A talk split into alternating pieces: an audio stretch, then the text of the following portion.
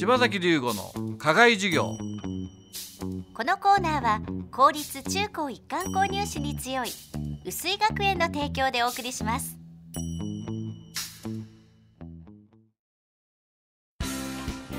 究極の右脳開発石戸式そろばんが薄井学園前橋安中熊谷で開講。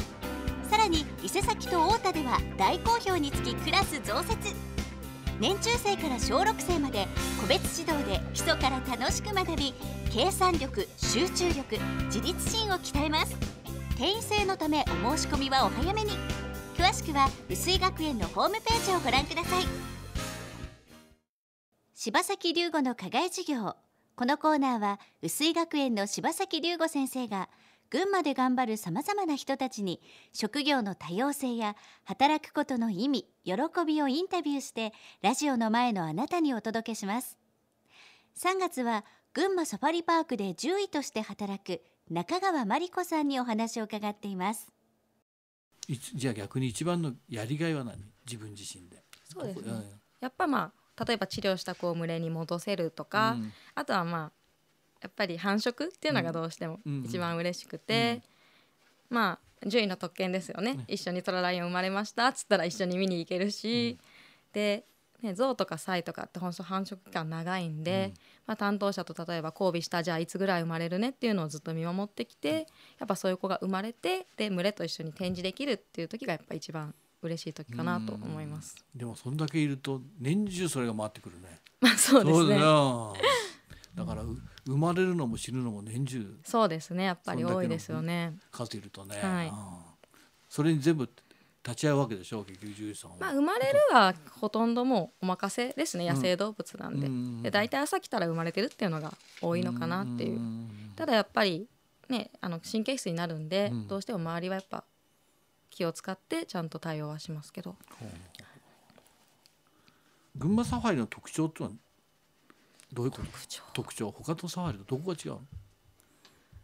他のサファリとどこが違う、他のサファリ行ったことないか分かんないよね。いやないもんね。ほぼほぼ行ってますね日本のうんサファリは、行ってますか、うん、前の職場もサファリだし。あそうなんだ、はい。うん。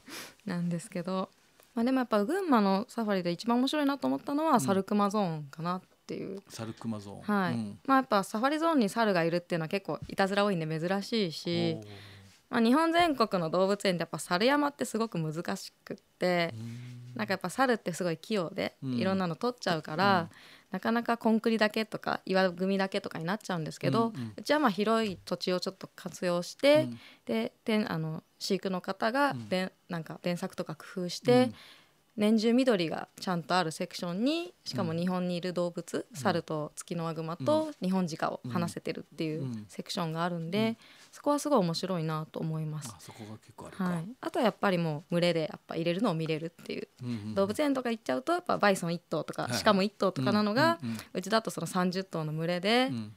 まあ繁殖期だとその動きが違ったりとかうんうんそういうのがやっぱ見れるのが面白いのかなと思います。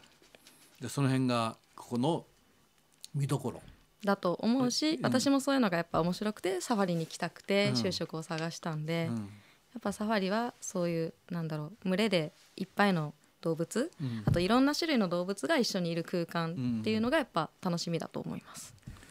親が割と子供を連れてくることが多いと思うんだけども、はこのこの辺を特に見てほしいみたいなの、うんでもなんかもうぶっちゃけ見てほしいって言っても子供って逆に自分が触れるものがすごく好きでやっぱりキリンとかだとちょっと大きすぎるみたいで、うん。やっぱあのウォーキングでずっとウサギと触っていたいとか、もろもっと触っていたいっていうのが多いみたいなんですけど、まあでも逆にそういうのってすごくいいなと思って、ほら今小学校とかでもね動物飼ってないところの方あが多いから、うん。やっぱ直接そうやってうん。触れれたりして、うん。なんだろう動物ってあったかいとか生きてるんだって感じてくれるのがやっぱ一番いいと思うので、うんそうですね。ちっちゃい子は割とそういうところでもいいのかなとは思います。柴崎龍吾の課外授業。今月は群馬サファリパークの獣医中川真理子さんにお話を伺っています。なおこのインタビューの模様は3月号の高崎フリも前橋フリも北西版南東版にも掲載されていますのでぜひご覧ください。柴崎龍吾の課外授業このコーナーは薄井学園の提供でお送りしました。